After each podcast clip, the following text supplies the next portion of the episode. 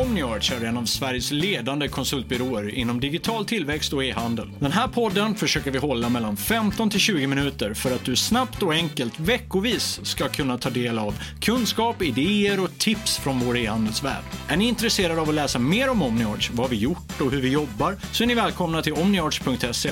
Men håll i hatten, för nu kör vi! Välkomna ska ni vara till ännu ett avsnitt av Omniord's podcast om e-handel. 15-20 minuter kort och koncist kunskapsdelning om eh, saker som kan vara intressanta att kunna eller veta om e-handel så att ni själva där hemma kan gräva lite djupare i det här ämnet. Idag spelar vi in avsnitt nummer två av eh, eh intervjun med den här experten och jag säger hej till Marcus Nordlund. Hej, hej, tack så mycket kort bara, de som inte har lyssnat på avsnitt ett, de kan ju gå bak och göra det sen. Men eh, vem är du och var jobbar du någonstans? Marcus Nordlund heter jag och eh, jag jobbar på ett företag som heter Isekom som utvecklar digitala tjänster för returhantering. Och eh, vem är jag då? Jag har varit med i bolaget från start i princip och jobbar mycket med analys, förstudiedesign och mycket sälj numera helt enkelt när vi försöker hjälpa våra kunder med vilka tjänster de behöver för att optimera sina processer. Och man kan väl säga så här, i avsnitt ett fokuserar vi ganska mycket på um, digitala returer. Vad är det? Eh, vilken historik eh, finns här att tänka på? Eh, när man pratar om begreppet digitala returer, vad menar man då? Och vi går igenom um, ja, ganska basic på ett plan som kan vara värt att ha med sig in i det här. Eh, idag ska vi prata lite mer hands-on så här, okej, okay, du säger att du är en e-handlare eh, som har ett, identifierat en flaskhals eller ett problem med just sin returhantering som kanske är mer eller mindre manuell idag. Vart börjar man om man ska digitalisera eh, den här eh, kundresan eller digitalisera den här, det här området så att säga. Och Marcus, vad skulle du säga är eh, först och främst då de stora vinsterna för kunden eh, och för säljande företag. Skulle du kunna nämna några punkter här så att man förstår varför man ska göra det? Ja, jag, jag tycker det först eh, är väldigt bra att vi, att vi pratar om båda de rollerna för att det är ju precis så det är. Att det, det måste vara så att säga samverkan både för konsumentens skull och framförallt för det säljande bolagets skull. Men tar vi konsumenten där så säger de positiva konsekvenserna i, tycker jag det är framförallt att man får en, en trygghet och relation med sitt varumärke hela vägen till nöjd kund. Att man inte blir släppt så att säga eh, som konsument efter köp och checkout och blir liksom så hänvisad till någon relation med en, en transportör och sådär utan man, man tar ansvar som e-handlare och håller konsumenten hela vägen till, till nöjd kund. Och det andra är ju att man får snabbare återbetalning som konsument och eh, det tredje och viktiga skulle jag säga som konsument är just snabbare exekvering av, av byten och eh, avvikelser såsom reklamation och annat. Just det. Och sen utifrån då eh, säljande företagets perspektiv. Ja, men det är ju egentligen tre saker. Det är att man just kan tillhålla, tillhandahålla en optimerad kundresa, en härlig kundresa för konsumenten hela vägen. Och det är ett lönsamhetsperspektiv, det vill säga att man får så låga kostnader i, i den här hanteringen som möjligt. Och det tredje handlar om en, eh, en eh, så att säga lönsam eh, och hållbar oms, höj, höjning av omsättningen där man så att säga mer försäljer till, till rätt kund vid rätt tillfälle. Så det är den, den, det är också de, de tre sakerna som gör det här området så intressant för att både så att säga förbättrar kund konsumentrelationen eh, och drar ner kostnaderna samtidigt som det driver rätt eh, ökad omsättning. Och vad skulle du, jag vet att det här är en svår fråga att svara på, men vad skulle du säga för vem är det här till för? Vem, vilken typ av bolag ska börja tänka på att effektivisera sin returhantering på det här sättet? För vem är det värt att göra det här för?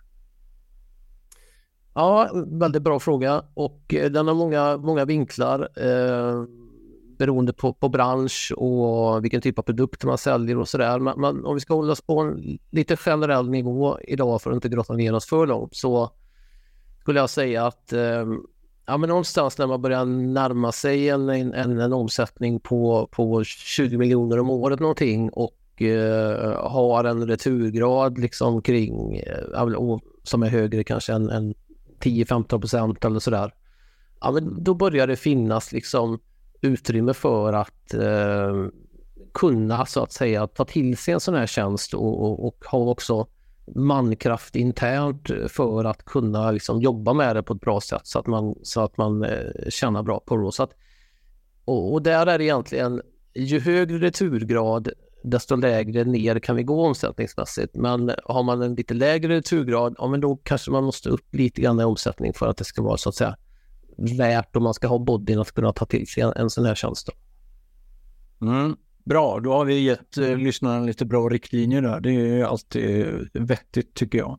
Um, Okej, okay. och så när man då börjar scouta runt här och googlar hux flux bara digital returtjänst uh, och så hamnar man, så får man massa träffar på bolag som erbjuder det här.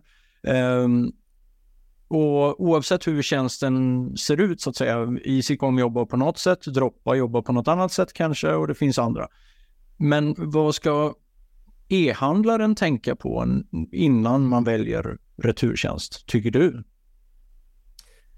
Men jag tycker att man ska göra hemläxan som, som man förmodligen har gjort på i sin så att säga outbound säljprocess, det vill säga följ returen genom bolaget och titta på alla liksom, funktioner och roller som den träffar för att avgöra var har jag min största utmaning. Eh, för det där ser väldigt olika ut eh, beroende på vad man har för organisation, vad man har för plattformar och hur man har byggt sitt bolag och tjänst eh, från start. Då. Och då kommer man förhoppningsvis att se att ja, men jag har antingen så lider jag väldigt mycket affärsmässigt för att jag har en dålig kundupplevelse eller jag lider väldigt mycket affärsmässigt för att det operationellt tar alldeles för mycket lång tid att hantera mina returer eller eh, kundtjänst belastas ofantligt mycket av de här frågorna och, jag kan inte, och det hindrar mig till en tillväxt. Så att det gäller att göra den här hemläxan och eh, se efter hur, hur, vad kostar min returprocess och vart gör det mest ont och låta det vara grunden till var man så att säga vill ha fokus på. Eh, vilken, vilket, vilken utmaning som tjänsten ska lösa i första hand. Och vem tycker du bör äga den här frågan om man eh, nu är ny i det här och ska ge sig in i det här, nu kallar jag det träsket, men eh, eh, om man ska ge sig in i det här, vem är produktägare av eh, returer så att säga, om det inte finns någon idag? Eh, väldigt bra fråga och den, den eh, kräver nog en eget poddavsnitt tror jag. men, okay. men, men eh, vi kan väl säga att eh, det, det, finns ju någonting konstigt i det här området för att tittar man på eh, outbound-processen och de just här klassiska rollerna som finns i, i, en sån, ja men där bråkas det inte så mycket om liksom, vem som ska ta ansvar för vilken del av liksom, säljprocessen och, och, och, och den, sälj, den produkten som ska, som ska fysiskt sett ska skickas ut och sådär. Men av någon anledning så, så, är det en problematik att samverka kring returerna på samma sätt som man samverkar kring outbound-flödet. Mm. Så att jag tror att det är mycket en mindset-mässig och, och eh, sak att eh, eh, få bolaget att förstå att returen, returhanteringen är en fråga för de flesta rollerna och att så att säga alla förstår att man har en, en del äh, i det att göra då. Sen så kan man ju säga att, men sen är det alltid så att ja, men det kanske är vettigt att, att någon ändå äger frågan och, och, och driver det och sådär. Och eh, historiskt sett så kan man väl säga att det är ju ofta logistik då som har drabbats hårdast av den, vad man kalla den fysiska konsekvensen av att det är mycket returer. Mm. Um, och så. Um, och uh, även kundtjänst eh, till, till ett visst uh, perspektiv då, men det är oftast en, en så att säga mindre, mindre roll då. Så ur det här liksom logistiska operationella perspektivet så, så tycker jag att det funkar bäst när en COO har huvudansvaret för eh, returprocessen. Mm. Och blir så att säga kravställande mot de här andra rollerna då, logistik, eh, e-com, kundtjänst, eh, finans och sådär. Jag gillar ju det du säger där med mindset för att på något sätt så känns det som att eh, returer inte är lika roligt och framåtlutat att jobba med kanske som eh, ja, nykundsanskaffning och försäljning eh, på det sättet, eh, marketing då. Eh, men i själva verket så kan vi ju, realiteten se ut så att, eller verkligheten ser ut så att många e-handlare har ju returgrader uppåt en 50 procent och, och, mer däröver ibland. Eh, så att det här är ju en superviktig fråga att hantera på ett bra sätt. För annars så, eh, jag menar, annars är man ju inte med i spelet här, tycker jag. Va, vad säger du när jag säger så? Ja, men jag, jag håller med dig och, och framförallt då utifrån det här perspektivet att ja, men det är just den pucken tror jag som man måste lösa. Man måste, man måste få bort den här eh, att, att returen är, är, av ondo. Jag vill inte ta i frågan. Eh, en, en, vad är det för vits att driva omsättning som, som en e-com manager eller liknande och, och 50% rinner ut i bakändan? Det vill säga alla rollerna på bolaget måste ta det helhetsmässiga affärsmässiga perspektivet. Liksom. Vad tjänar bolaget på varje transaktion? Vad tjänar vi på sista raden? Och agera utifrån det som nyckeltal. Eh, liksom, det ligger lika mycket i, i e-com-ansvarigs ansvar att driva försäljning som, in, som innebär minimalt med returer till exempel. Så att jag tror mycket handlar om det här som vi pratade om i förra avsnittet lite grann att liksom bolagen har drivs av att driva omsättning, tillväxt och så vidare och det landar tillbaka till vilka KPI som de här rollerna drivs av. Och det får liksom fel konsekvenser någonstans att, att ingen tar ansvar för returerna. Eh, så, jag tror att eh, nyckeln här är någonstans att alla rollerna måste så att säga räkna in returkonsekvensen i, i sina kopior och det man drivs av. Då får man ett, ett helhetsdriv och ett affärsmässigt tänk genom bolaget som, som, som gynnar eh, all, totalen. Alright, och då har vi kommit så långt att um, man har gjort sin hemläxa, man har gått igenom sina flaskhalsar och tittat på, liksom, man har utsett en person i bolaget som ska eh, ta kontakt då med, låt säga er, Um, och ringer dig och man, man, ni kanske har ett uppstartsmöte om, och de berättar sin liksom, problematik och sina volymer och sina sådär. Um, vad, som jag förstår då, er tjänst är ju en SaaS-lösning som ni kan implementera i, i vilket ERP och i, i vilket system som helst, korrekt? Ja men precis, så det brukar ju oftast handla om att antingen finns det färdiga eh, konnektorer till eh, olika andra ERP och, och eller Econ-plattformar och sådär. Eller så eh, finns det öppna API som, som eh, vår kund eller en partner har möjlighet att, att eh, pussla ihop det med. Då. Och vad tar ni den här diskussionen efter ni har liksom landat i någonting? Hur, hur liksom börjar man nysta? Hur lång är den här processen innan man kan vara igång med ett effektivt returarbete? Ja, men det har ju, där har man ju, eller tala för, för oss, har vi ju lärt oss under åren naturligtvis liksom, vilka frågor som behöver ställas, vilken information som behöver samlas in. Så i, idag jobbar vi med vad vi kallar en, en, en, en grundkonfiguration, en, en mall helt enkelt som ofta är också lite eh, marknadsspecifik, det vill säga liksom man har en, en förkonfiguration för kanske fashion, man har en annan för elektronik och sådär. Men det innebär att man snabbt kan spinna upp en tjänst som så att säga är eh, konfigurerad för, den, för det marknadssegment som man befinner sig i. Och sen så sätter man sig egentligen eh, tillsammans med de eh, beslutsfattare och roller och eh, reviderar det som man behöver revidera i form av eh, hur benämningar ska vara och hur man vill ha sin process, vilka vyer och vilken kommunikation man vill ha mot sin konsument.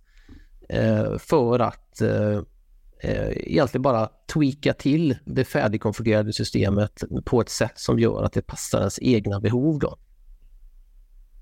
Och här förstår jag då att man som e-handlare ja, man kan inte bara släppa det här till er, man måste själv någonstans designa hur det här ska, hur det här flödet ska, hur man vill ha det helt enkelt. Som ett, ett, ett klassiskt kan man säga CRM-arbete, man måste se på flödet utifrån hur man vill att kunden ska uppfatta det, uppleva det och fysiskt också göra det här. Um, så att ja, man, man måste vara med i den processen för att få det bra. Jo, men det, det måste man. I, I, teorin går det såklart att bara aktivera en, en, en default-konfiguration och så kör man igång. Men eh, det blir ju sällan bra utan det gäller att, eh, precis som i sin säljprocess, förstå varför man gör vissa inställningar, varför man tar vissa beslut.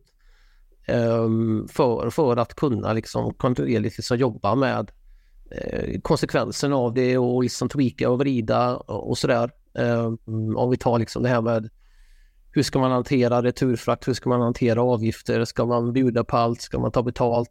Alltså alla de där besluten måste ju så att säga handlaren vara med och ta affärsmässiga beslut. Vi är jättegärna med och råder och, och, och visar vad som är möjligt och omöjligt och sådär. Men, men i slutändan så är det ju ändå affärsmässiga beslut som har en påverkan på, på uh, varje transaktion och hur affären går i stort.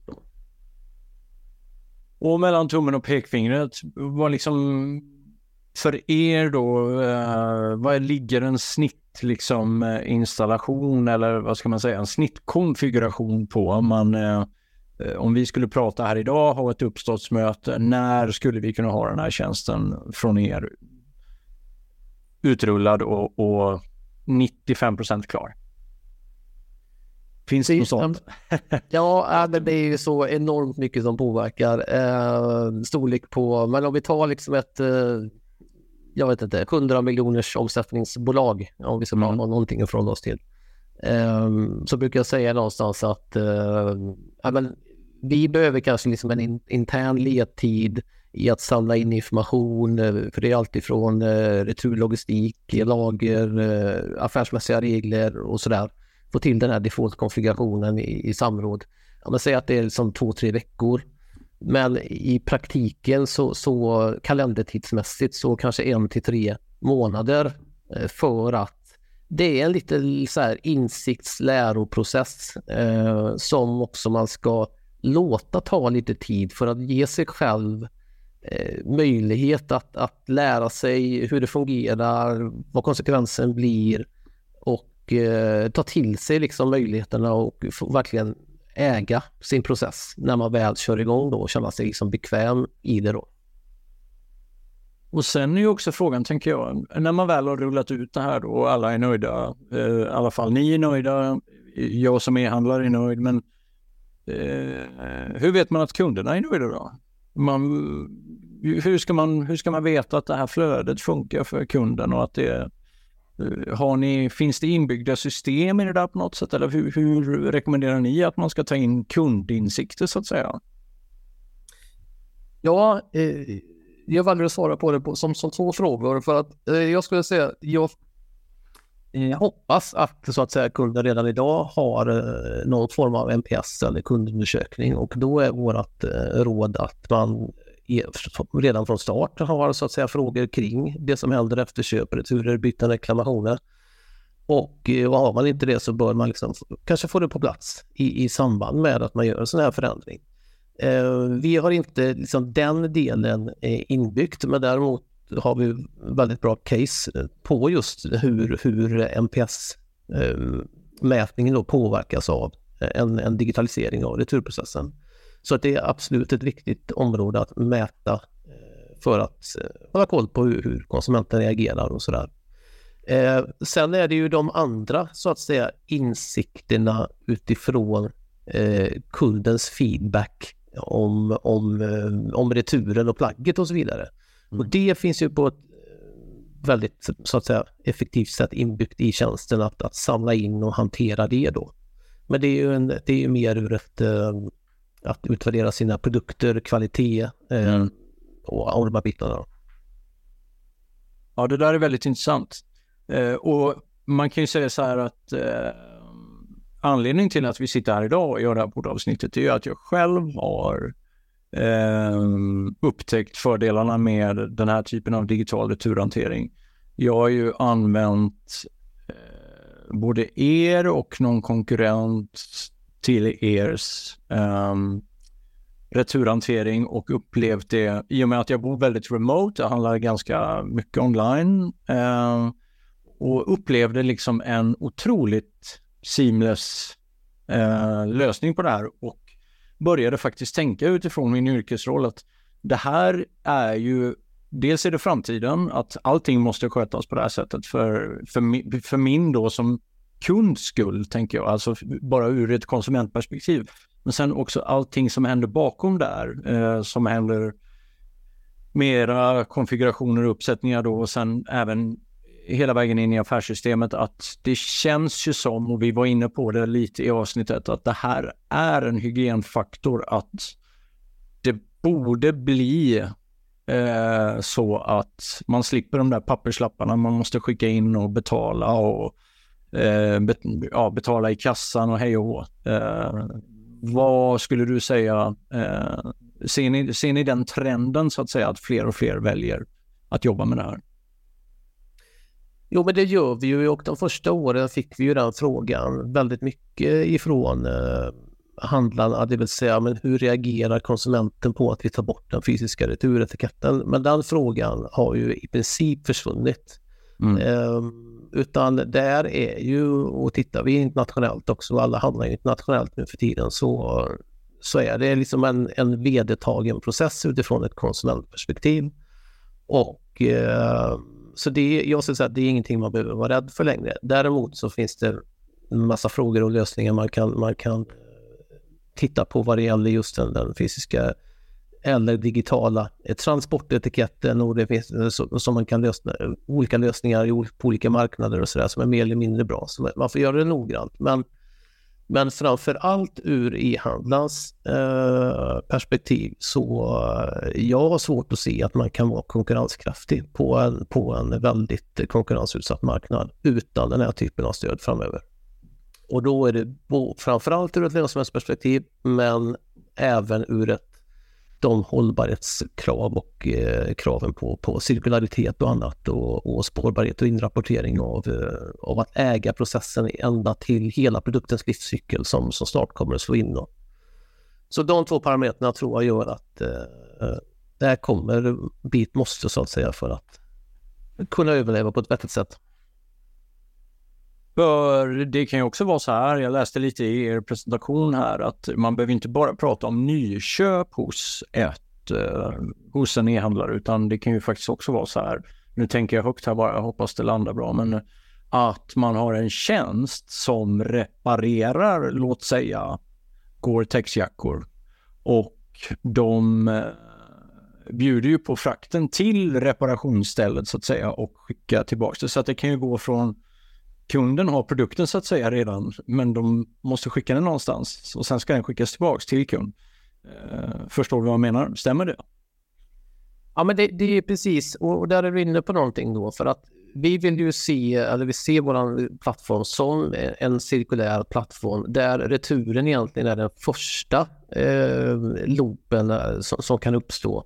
Men eh, sen kommer ju så att säga reparationsloopen och sen kommer kanske en, en second hand-loop och sen kommer det komma liksom recycling-loopar när det så att säga sätts kravställsprocesser och, och, och annat där eh, produktägaren behöver hantera eh, materialet under, under hela livscykeln och sådär. Så att eh, det, returen är starten på eh, flera cirkulära loopar som behöver stöttas. Mm. Det, det, är så vi ser på det.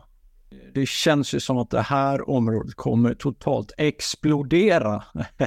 Och den eh, analysen har ni säkert eh, gjort redan. Men eh, väldigt, väldigt intressant Marcus att prata med dig. Och det här ämnet är ju som sagt gigantiskt, jättestort. Vi naggar ju bara lite i kanten på det.